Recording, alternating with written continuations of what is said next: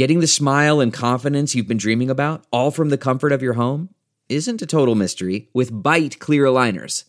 Just don't be surprised if all your friends start asking, What's your secret? Begin by ordering your at home impression kit today for only $14.95. Byte clear aligners are doctor directed and delivered to your door. Treatment costs thousands less than braces, plus, they offer flexible financing, accept eligible insurance, and you can pay with your HSA FSA. Get 80% off your impression kit when you use code WONDERY at Byte.com. That's B-Y-T-E dot com. Start your confidence journey today with Byte. The Angie's list you know and trust is now Angie, and we're so much more than just a list. We still connect you with top local pros and show you ratings and reviews, but now we also let you compare upfront prices on hundreds of projects and book a service instantly. We can even handle the rest of your project from start to finish. So remember, Angie's list is now Angie, and we're here to get your job done right. Get started at Angie.com. That's A N G I, or download the app today. The following podcast is a Dear Media production. Hi, friends, and welcome to the Papaya Podcast.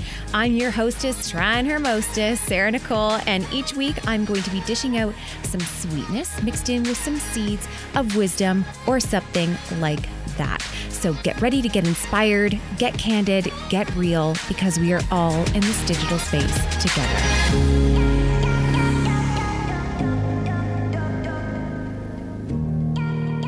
So, I had some really interesting symptoms after having a baby. I mean, getting my first period again, six months after she was born. It was just different. My hormones were really off balance. There was so many symptoms that I still honestly haven't even gotten to a place of making sense of.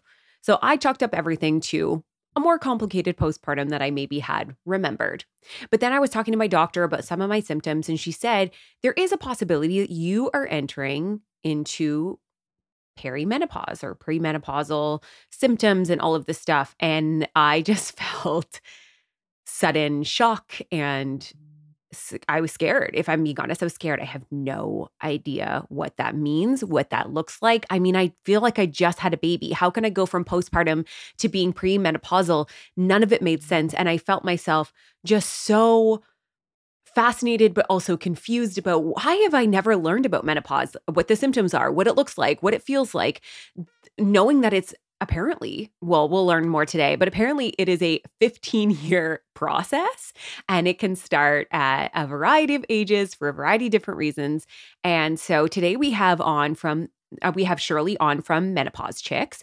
And when she actually wrote an email about having a conversation about menopause, I was like, yes, yes, yes, yes, yes, please, because we need to have this conversation because I feel like I'm a, I'm cornering, not cornering people, but I was at an event last week and we were talking about normal things and got onto the subject of menopause. And all of us were like, why is nobody talking about this? There's no, I feel like I don't know what's going on. And all of a sudden, a lot of my friends are going through this experience with oh my gosh what is menopause even? What does it look like beyond what movies have told us and you know what our mothers have told us? So today we're going to have that conversation. We're going to ask a lot of curious questions.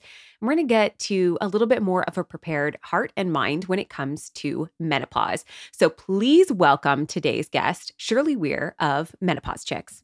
Shirley thank you so much for being here. Thanks for having me.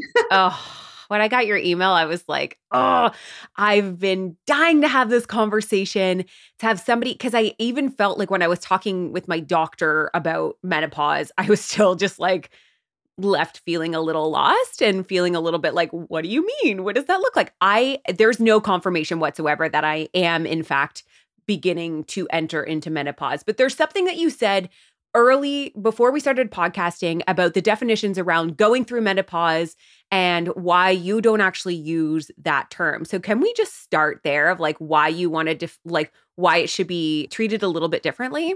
Yeah, absolutely. I'm a real stickler for words because yeah. I really think that they can sometimes get in the way of our understanding and accessing the healthcare that we need and quite honestly deserve, women yeah. deserve.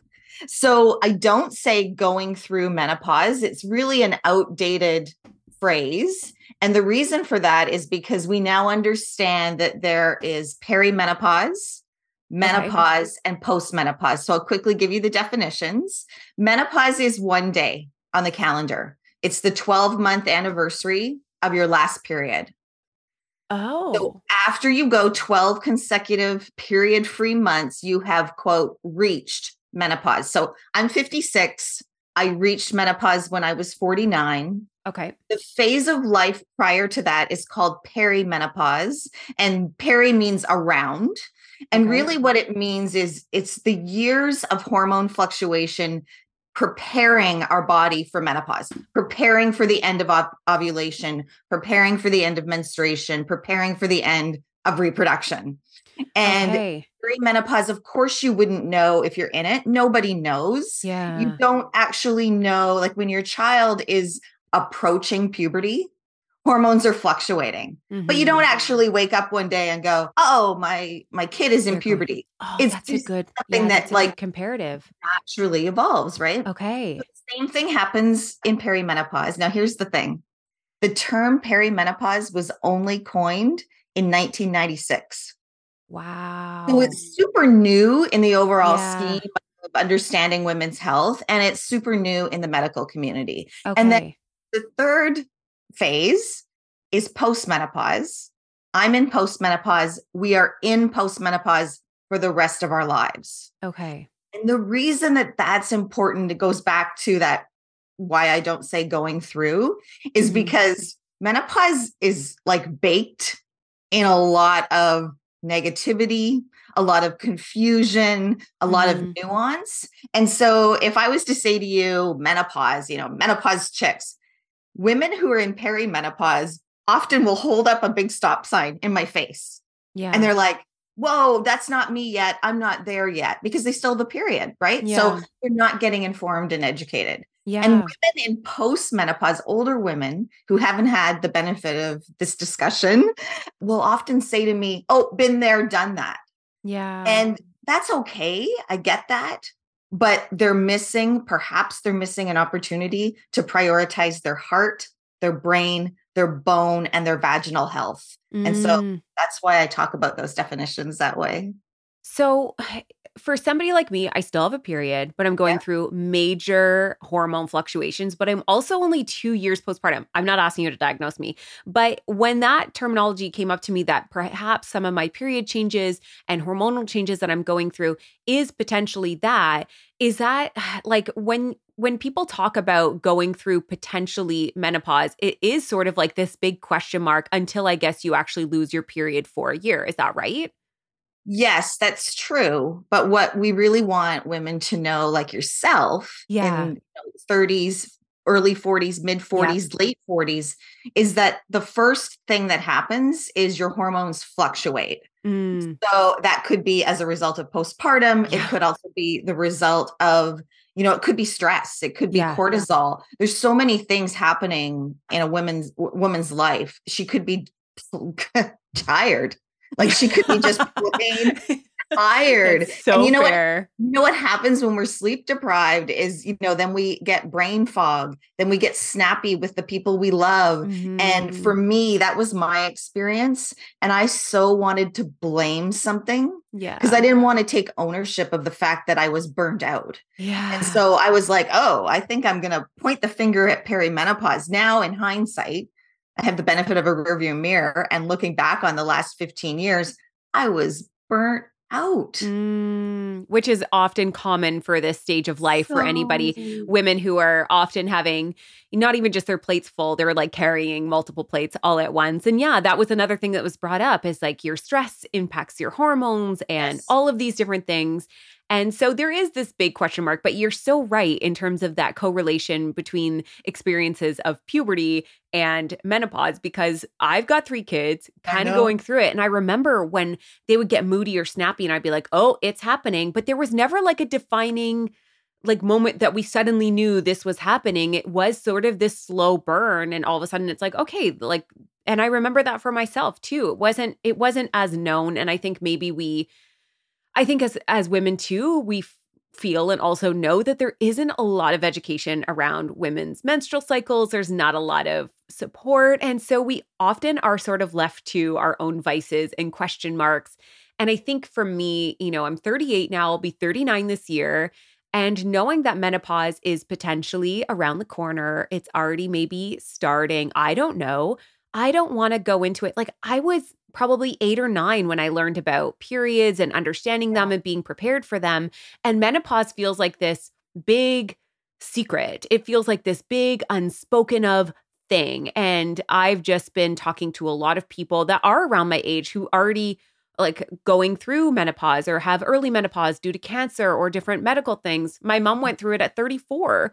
So mm. it's not an age category conversation, I don't think either. I did want to ask you this because I heard that menopause is actually a bit of a longer thing than people maybe realize. I heard that it's apparently a 15 year process. Is that true from what you've learned?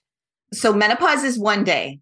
It's just the it's just, just marks the end. the marks. Okay. Either the day you have your ovaries surgically removed, you reach Okay. menopause, or the day that you go 12 consecutive months. And and that's even nuanced. It's different for everyone, but you know, a group of doctors sat around a table one day and decided, yep, 12 months feels right. Perimenopause, not a lot of research, not well understood, and as you just Mhm. identified, hard to pinpoint, right? So Yeah. We're we don't often I mean, we don't educate women. We we Mhm. give them a health class in grade six that says this is how to make a baby and this is how not to make a baby. Yes. And then we stop talking about it, yeah. right? And then women are waking up in their, you know, late 30s or even in their mid 60s and they're like, I don't I don't understand. I don't get it. I didn't have this information. The other thing that I find is super common is that we're not taught to trust our intuition right? Women like we have such powerful intuition and we want you know somebody else in the medical community to like define it for us give it to me in Mhm. black and white. Mhm. there's not a lot of black and white in this area. This is women's health. We're all unique. We're all different. I use the analogy of a rubik's cube a lot because i might be talking with someone who has like a very specific experience but overlaid with that she's looking after her aging parents she's Yeah. raising children she's trying to hold up her work commitments she's volunteering in the community she's dealing with grief she's going through a divorce like whoa right? No wonder she might be moody or sleep Mhm. deprived. Hmm I allowed my audience to ask some questions and stories about what what they would like to ask and it feels like everyone's in a very similar place to me which is I feel like it might be beginning but what what are truly the symptoms that might be a sign of it even though we're very individual are there some very common markers that we can Yeah. be like this might be beginning Yeah, for sure. So, what happens is when hormones begin to fluctuate in perimenopause, estrogen, which is the hormone that our ovaries produces in the first half of our cycle, it starts to fluctuate sometimes wildly, Mm, but it's generally higher, higher than progesterone.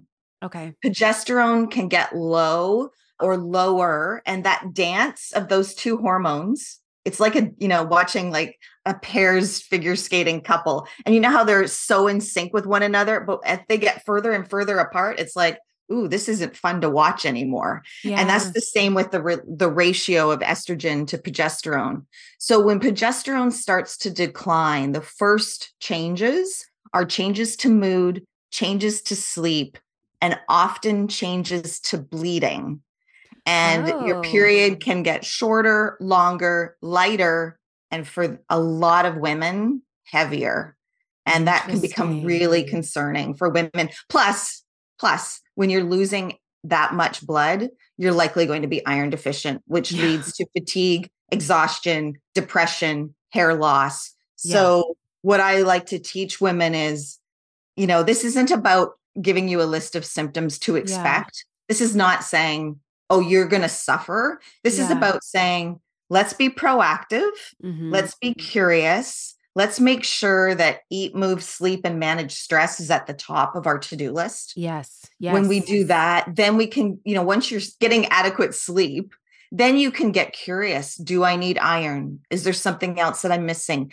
Do i have a thyroid condition? What are Mhm. some of the indicators that i should what are some of the questions i should be taking to my next health appointment? Getting ahead of that curve is huge. And then understanding that we're the first generation of women who will reach 50 and have yeah. 50 or 60 more years to plan for.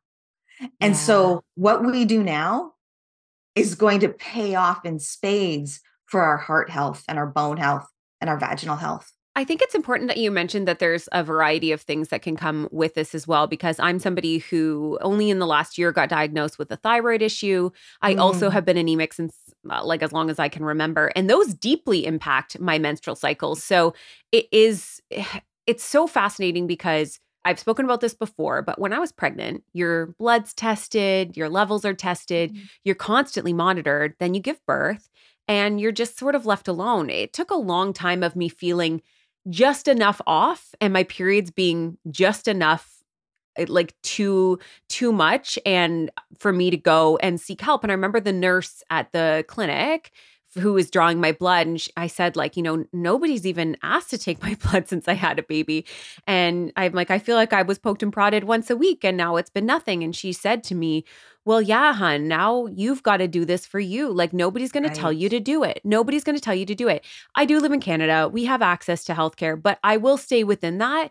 It's still very hard to give yourself the priority. I'm going through it this week. I I went and had my hormones tested or some of my hormones tested about a month ago, and I still haven't I still haven't called for like the follow-up to talk about the levels and talk about what I should be, you know, looking at or what I should be changing and all of this stuff. And and I mean, one thing that people are bringing up, and I just want to add a little bit of warning for anybody who struggles with weight related conversations, but that is a big question that's coming up weight changes and feeling very frustrated around, you know, it's it's one thing if you know your weight changes and it, it's often a symptom of a lot of things right and it's not inherently mm-hmm. bad but i've been in places before where very sudden weight gain has actually been a symptom of something going on with my body and something that needed to be I mean, my thyroid would be a very good example. My hair suddenly changed very rapidly. I had facial swelling. I was gaining weight in a very rapid way. And here I am, like disordered eating recovery. So I'm like, this is something that I have to categorically look at differently. This isn't this isn't bad that I've gained weight. I'm not less of a human. However, this is a symptom of something. Something's going on in my body. I need to talk to a doctor about what this means. You're nodding your head. You are so right. And I hear it all the time. Mm. So, for those of you listening who have a car, think about your reaction when the check engine light comes on. You that's an asset that you want to protect. You immediately get to a mechanic, lift the hood, find the root cause. What mm-hmm. caused that check engine light to go on? When we bring it back to like our most important asset, right? Yeah. Whether it's headaches or weight gain, anything that's happening that's new, you know, women have been taught for generations to expect to suffer. Yeah. Suck it up, put up with it, push through. And that's an epidemic. Yeah. Yes. It really is. And we don't realize, oh, this might be something I need to lift the hood and investigate. Hmm. Yeah, and I, honestly, I felt a lot of shame when I went to my doctor, and I was like, oh. I know my history. I know that I like shouldn't be focused on weight. However, it's very alarming when you're and like not in a sad way, but I was like, honestly, I was scared. I remember just feeling so scared. Like, why did something change within me so yeah. quickly? And you just get fearful. And I didn't want to talk to a doctor about it. And then at the same time, going through mood changes and period changes, it wasn't actually until I started cycle tracking. Now, mm-hmm. I know that's like a touchy subject for a lot of people. I use my iPhone to cycle track. I also think if you could just journal it, I think it's important because it wasn't until I cycle tracked that I recognized that my moods were off during my cycle changes that my ability to exercise was different. My run time is so different at different times in my cycle. There were so many things that I wasn't paying attention to. Headaches. I'm yeah. a migraine sufferer. Thankfully, haven't had one in a year because I did some tinkering. But headaches were common at around the same time. There were so many things. I ended up being diagnosed with PMDD. Yes. Which was a which was a very I mean, I'm so grateful that there was something that came. I just thought I was one of those people that suffered through depression and anxiety for just every once in a while. It was just a casual thing that I popped into. When I began cycle tracking it became the, as clear as day. My anxiety was soul crushing. My depression got really, really, really intense to the point of like, I hate saying it, but like like ideation of like self-harm. It was really, Yes. really scary. And then Which is a symptom of PMDD. Yes, all of these like big things and I was like and I remember when people talked about it and they were like it's not it's not PMS, it's a very extreme form. But until I started the cycle tracking and one of the things it prompted me was to indicate my mood, all of a sudden it was like, "Oh my goodness." And then I felt a wave of relief and a wave of anger because I felt so frustrated that I only found out that that was a thing from social media, from people, from women talking. And that's why I find what you're doing so important. I'd love for you to share how you got into menopause chicks. Why did you start this? And because I feel like the heart behind it might be something that I I quite love. I would love to hear more. Absolutely. First of all, let me remind you that you are not alone. And I learned about PMDD from two very close friends of mine. Who taught me. So, again, it underscores that we are not taught hormone health as Yeah. women. Yeah. Thank you for asking. I started Menopause Chicks 10 years ago.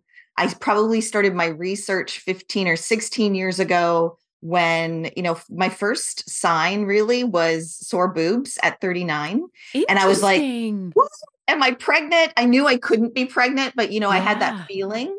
And then it went away because that's what happens. Perimenopause. The only thing that's predictable about perimenopause is its unpredictability right? Yeah. And then at 41, I was like, ooh, as I said before, burnt out, sleep deprived, mood changes, snapping at my kids for no good Mhm. reason. Mhm. And just really not being the mother that I wanted to be. And so I did what every other smart, savvy woman does. I went to Dr. Google. And that was really disappointing, but it really opened my eyes to the lack of conversation, the lack of clarity that women crave, and the lack of community. And there was no community for women to go to to say okay this is confusing. I need to sort this out. How can i access you know evidence-based information and Mhm, shorten that distance for Mhm. women between two points because you know they have all these other things on their plate so i started menopause chicks as a blog it's evolved into a private online community and i absolutely love what i do which is really just connecting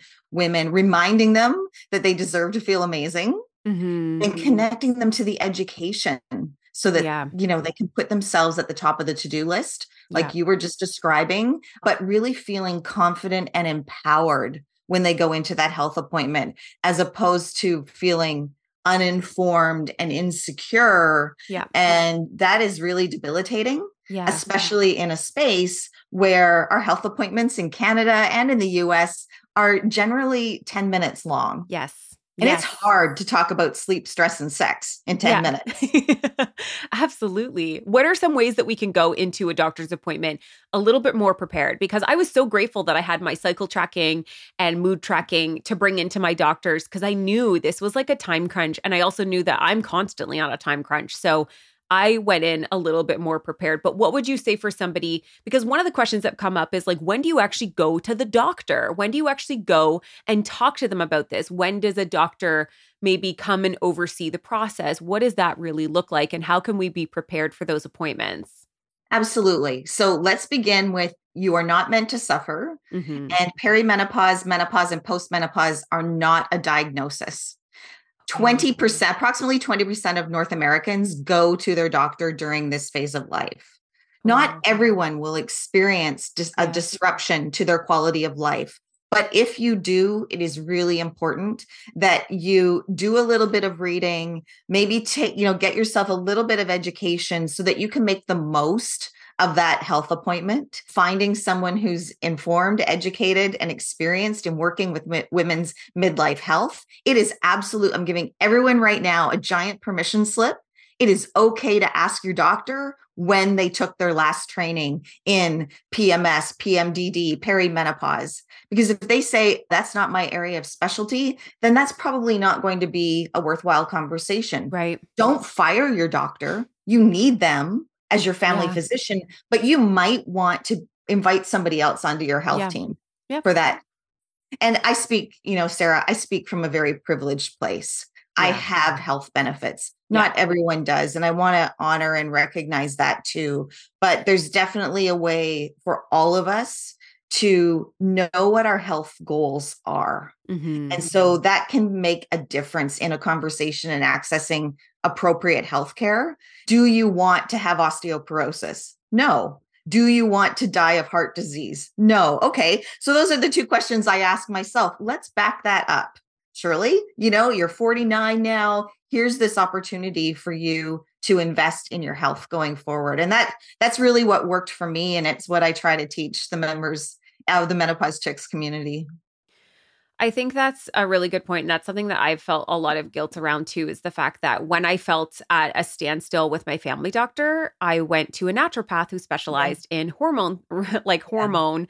She actually is a fertility one. And that's why I went to her because I was like, I know that you do a lot of work in hormones. And she was the one who was able to initially give me a lot of support in how I could naturally work around trying to be while waiting for like the doctor's um, ultimate results to come how i could support myself and a big big parts of these was changes in my exercise routines yeah. and sleep sleep yeah. was like our number one goal i remember our last appointment she looked at me and she goes i feel like we have the same conversation every year and it's that you need to be like you have a stressful life and we need to figure out how to manage it yeah. but you're also struggle with sleep and if we can figure out the sleep part of it that alleviates a lot of pressure on a lot of other areas and it's like helping you she's like you're not going to be you're a mama four now. Even if you weren't working you're a mama four you're going to be busy. And i think that was such a relief for her to recognize it wasn't like just be less busy. I don't that's I not going to it's not going to work.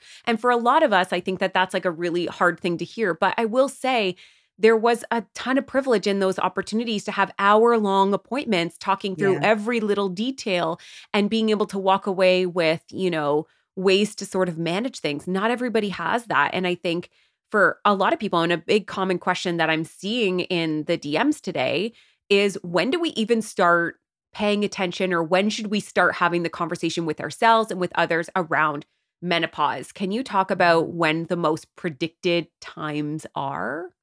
Uh, well, how about when you're 12?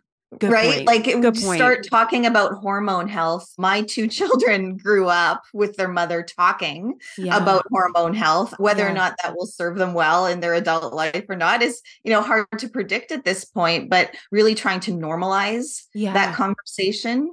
And it's okay to learn things alongside of your children. Mm-hmm. I think that's an important mm-hmm. message too. What you just said, right? So it's we can't we have to raise a caution flag and not say to women, "Oh, just just sleep." Right? We have to actually say it's okay for you to ask for support yes. so that you can get the sleep you need. There's yes. a difference. There's yeah. a lot of messages that we receive as women about, oh, just quit coffee, just quit alcohol, just quit. Well, that really points the finger at us mm-hmm. instead of giving us permission to mm-hmm. ask for the support. Mm-hmm. Ask your mm-hmm. family. Sleep is my number one priority right now. And then, you know, 20% of us will eventually go and, and seek help from our doctor and maybe more as a result of these conversations. That would be amazing. I would say go when it's best for you. Okay. Don't park this on the back burner. Your health needs to be on the front burner. Right. And whether that's an iron deficiency, sleep, whatever you're trying to prioritize, we're so good at putting other members of our family first. Something yeah. comes up with our child, and we're like on the phone to that nurse's hotline, or we're, we're making that doctor's appointment. Put your own health at the on the front burner, and that's the answer that I have. I know that's exactly it because I almost felt like I was annoying my doctor because I'm like, I oh, see you every week. I have four kids. They always have something going on with them, you know, whether it's, you know, a tummy ache or, you know, a fever that's lasted a little too long. I feel like I'm there all the time. So when it came to making an appointment for myself, I was like, I don't want to. I feel like she's going to look at me and be like, you have a problem. You're here way too often. She never did. That never was the conversation. That never came up.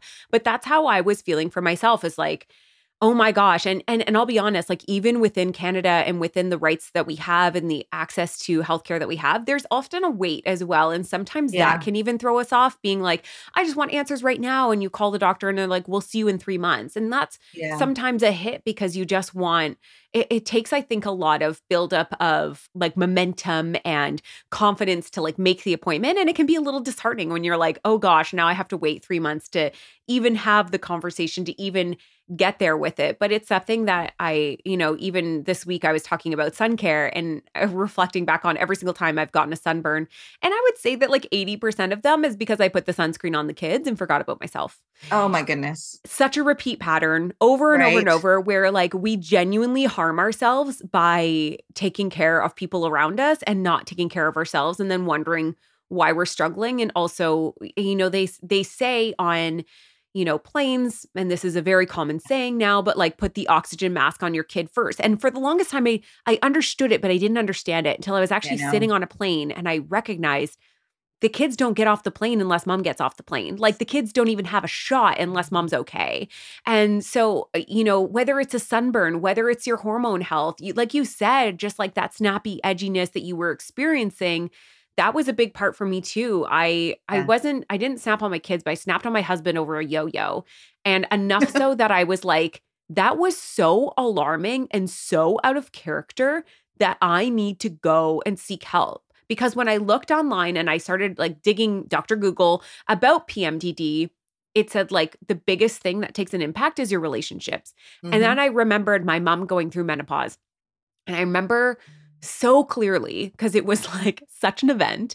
But my dad had gotten her coffee and the coffee like tasted burnt or something. And she wept and wept and wept. And I remember thinking, why is she so upset over a cup of coffee? And now that I'm like older it's and I'm looking at it and about I'm like, the coffee. it wasn't about the coffee, but she was Okay. going through menopause. And I just remember being a kid being like, I don't understand what's going on with my mom.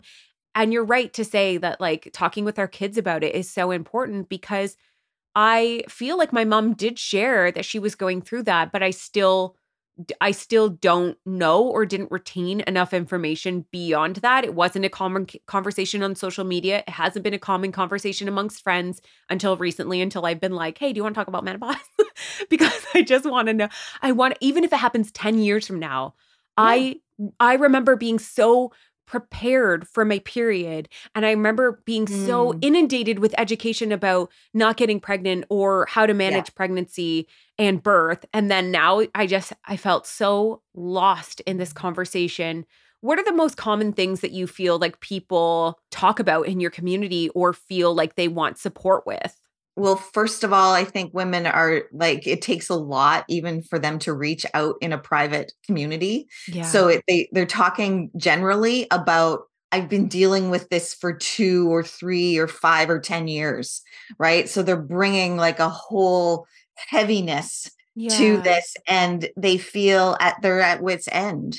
Yeah. And so that's why I think these conversations are so key because we need to back that up. yeah And what I heard you say is so powerful. You take your kids, they're te- they're learning to ask for support when they have a tummy ache. They're learning to Mhm. listen to their body. Mhm. So that's an incredible breakthrough for us if we can teach women and remind women that your body is like maybe tapping you on the shoulder and you need to to answer that. I do like with a wink, I say sleep, stress, and sex are the top three conversations. And it's really true for women navigating midlife. I mean, and it's really, really challenging sometimes to have those important conversations about how to invest in your future heart health when you're not sleeping through the night or you no longer have sexual desire like you used to or you know the relationships are changing with the Yeah. people that you love the most it's really challenging so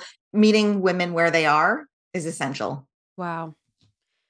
Okay, I'm going to ask you something because I just Googled and it said that the transition from menopause usually begins between the ages of 55, 45 and 55. However, lifestyle can actually impact the age. And some of the common symptoms of menopause, this actually it, it repeats what you said, but this is I think surprising because I think I just minimized it to being like hot flashes and weight gain and things like and you know changes in mood but when you look at the common symptoms of menopause anxiety low mood or irritability changes in skin condition hair discomfort during sex difficulty sleeping and feelings of loss of self is there but then I was reading an article the other day. You can tell that I'm like so hyper focused on like wanting to learn about this because I'm like zoned in. But I read an article the other day that some people actually experience a hyper like a desire for sex and some people have a very lower desire oh, for okay. sex. Is it truly like a spectrum of experience? Like when you hear those symptoms, would you be like that's pretty bang on or that's a very generalized version of symptoms? It's actually misinformed. Okay. so I started menopause chicks. Well, I started menopause chicks because Dr. Google was misinformed mm. and misdirecting women. So some of those experiences that you described are symptoms of progesterone decline, which happens in perimenopause. Some of those experiences or symptoms are the result of estrogen decline, which really doesn't happen until after you reach menopause and then estrogen goes for a steep decline. Mm-hmm. So, it, to back that up, really helping women understand the roles and responsibilities of estrogen and progesterone when our cycle is regular. Yeah. That's key because then you can identify, oh, this is progesterone decline. My period's changing, mm-hmm. right? I'm mm-hmm. experiencing irregular, erratic bleeding. I have a period. I haven't had one for five months. I got it again. It's heavier. That's progesterone. Okay. Okay. Dry skin, skin changes, changes to the vulva and the vagina, mm-hmm. joint aches, dry eyes, dry mouth. Those are all experiences that are commonly associated with estrogen decline. And that happens after we reach menopause. The average age of menopause in North America is 51.2. Okay. We are all born with the egg follicles that we will have for our entire life.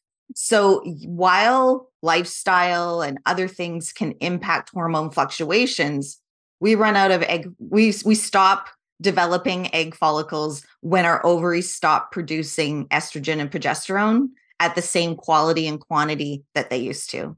Okay, so this really comes down to us understanding our hormones and the roles that they play in our mm-hmm. life. Because if it's not menopause, it could be something else entirely. And managing our hormone health can be incredibly important. How do we start to navigate, or how do we figure out if our hormones are off? And how do we start paying attention to what we need to be in order to figure out what is hormonal. I mean, there's so much when you're pregnant and you're like, oh, the hormones. And, yeah. you know, you have a baby and they're like, on the third day when the milk comes in, so do the tears. And you expect all of these things. You're aware yeah. of all these things. You know, PMS comes from a hormonal fluctuation. But when it becomes more than that, there is this big question mark on how do we even figure out where our hormones are at? Yeah, for sure. So I usually use an inverted pyramid, and at the top is what you said. It's lifestyle. Mm-hmm. Like before you even worry that your hormones are going to affect your quality of life, prioritize how you eat, move, sleep, mm-hmm. and manage stress. Mm-hmm. Right.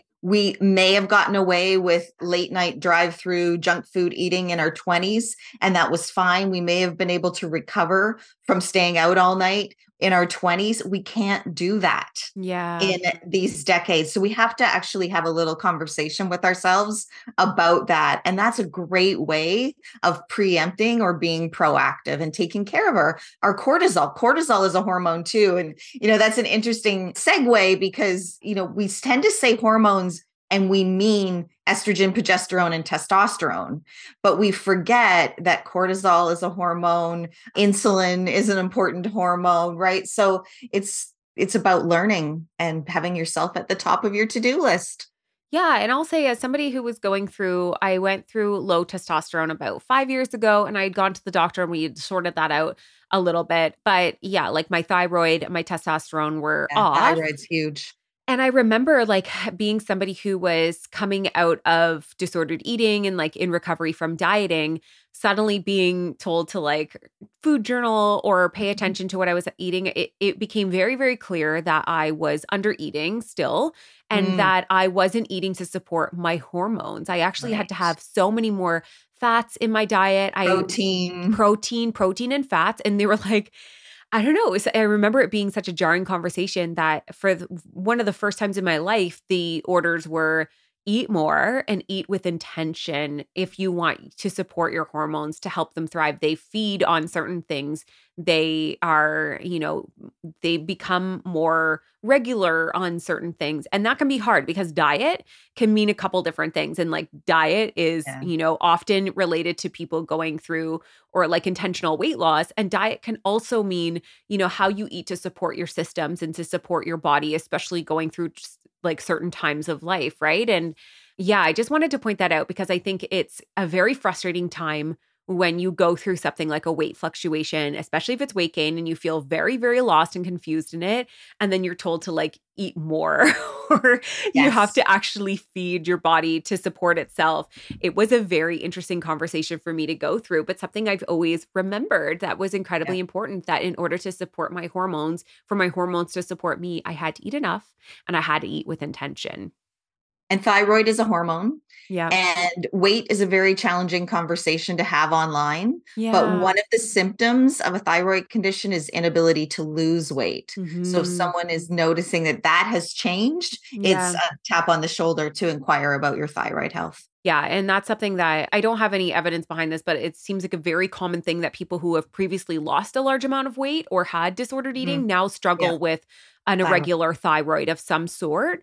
And what's also very interesting is I remember when I went and got my thyroid tested initially that I was still within the normal range. However, when we dug deeper, when we dug deeper, it was categorically dropped so much lower than where it had been five years ago. And that's when like the red flags went off. That's when the bells went off. That's when the like when I actually had to go and thank goodness I had the charts online and I still had evidence of this to be like, but can we look at the fact that it is i'm at the lowest end of the scale and my thyroid has dropped significantly over the years and that's when i ended up being able to get a little bit more support because it was it was difficult not not just difficult but it can it was very sudden changes. My hair changed dramatically yes. and i could not figure out why. My skin was so different. My nails have been different. Yes. it wasn't just about the weight but it was and like those things I, all overlap with low iron as well. Yes and i'm also yes. anemic yeah so there was like all of these things combined.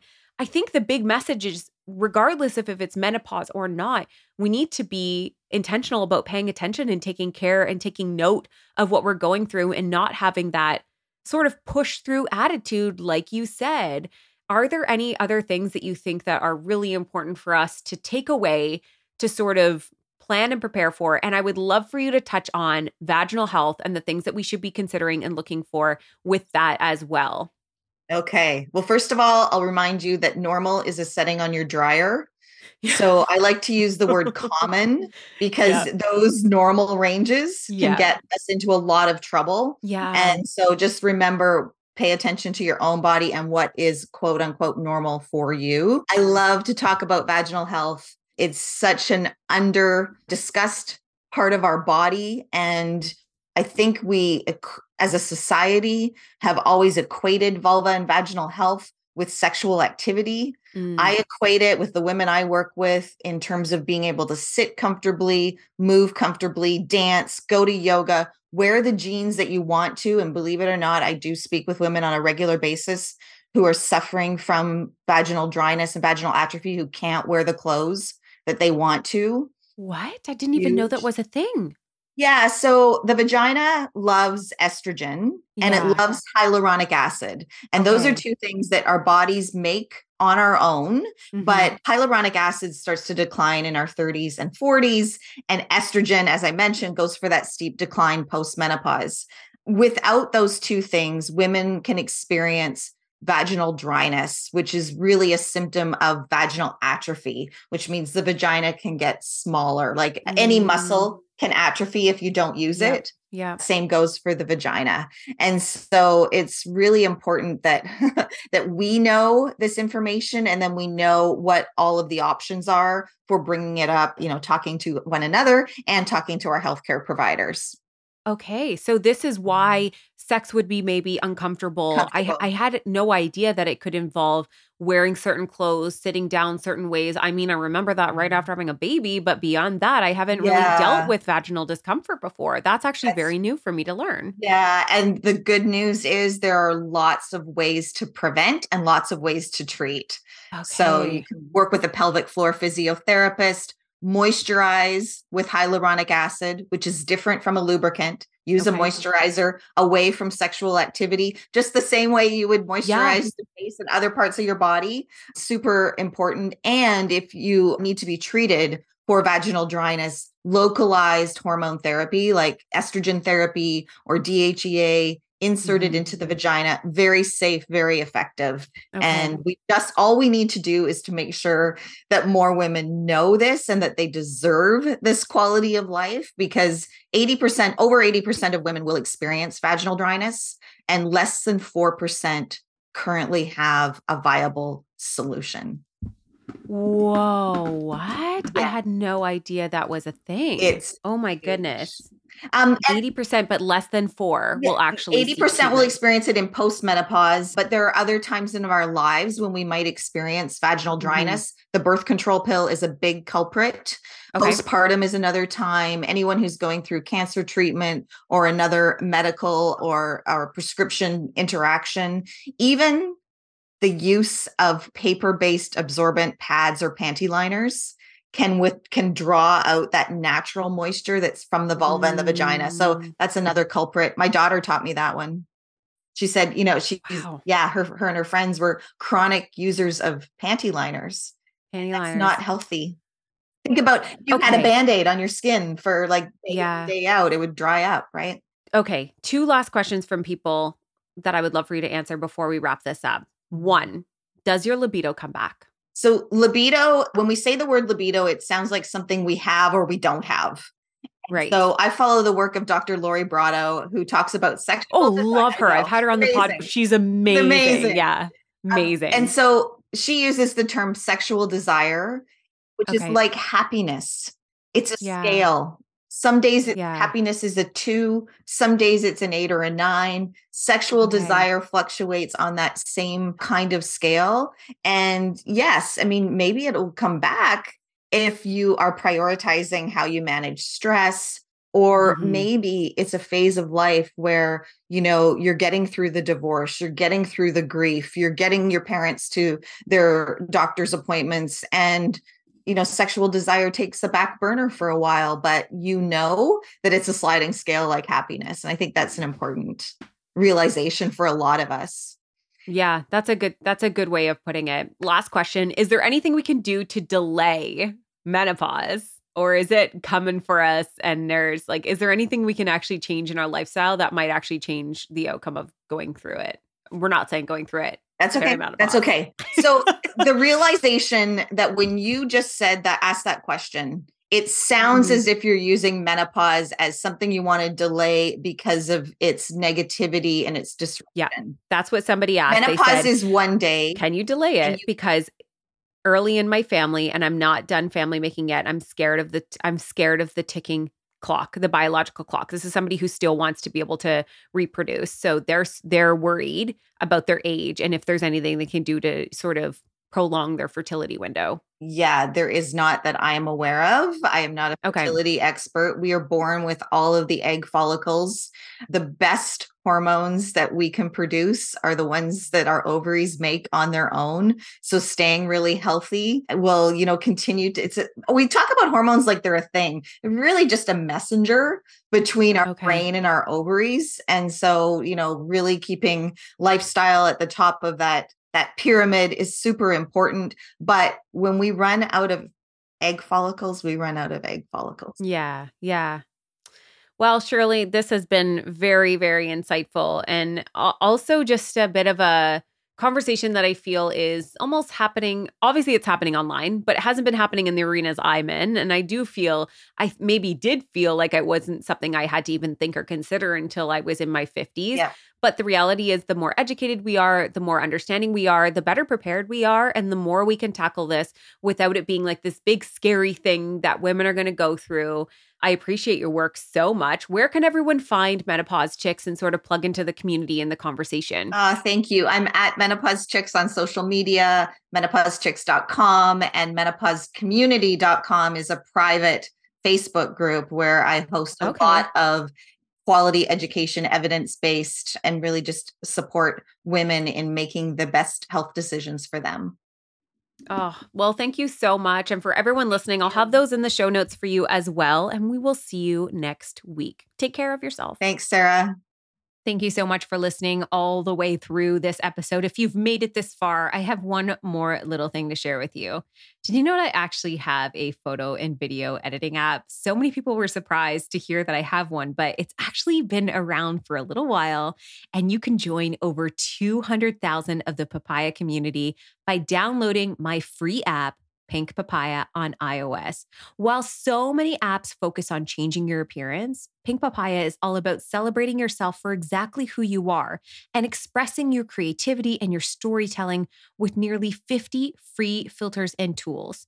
Find us on social and share your edits as well. We might just share them too. So tag me as well at Pink Papaya app just had to share that with you, especially as the springtime's coming. We've got some really cool things happening in there and so much more coming. Check it out at Pink Papaya app. Thanks so much for listening and have a great day. Well, friends, thank you so much for tuning in and listening to today's episode. For more information on this episode, check out the show notes or find us on Instagram at the Papaya Podcast. And if you loved what you just listened to or know somebody who would, please share it. Simply screenshot today's episode in the podcast app and share it to your Instagram stories. And don't forget to tag us. Last but not least, if you'd like to lend your personal support to the podcast, take a moment and leave a review on iTunes. We would be oh so grateful. Tune in next week for a fresh new episode of the Papaya Podcast, and we'll see you then.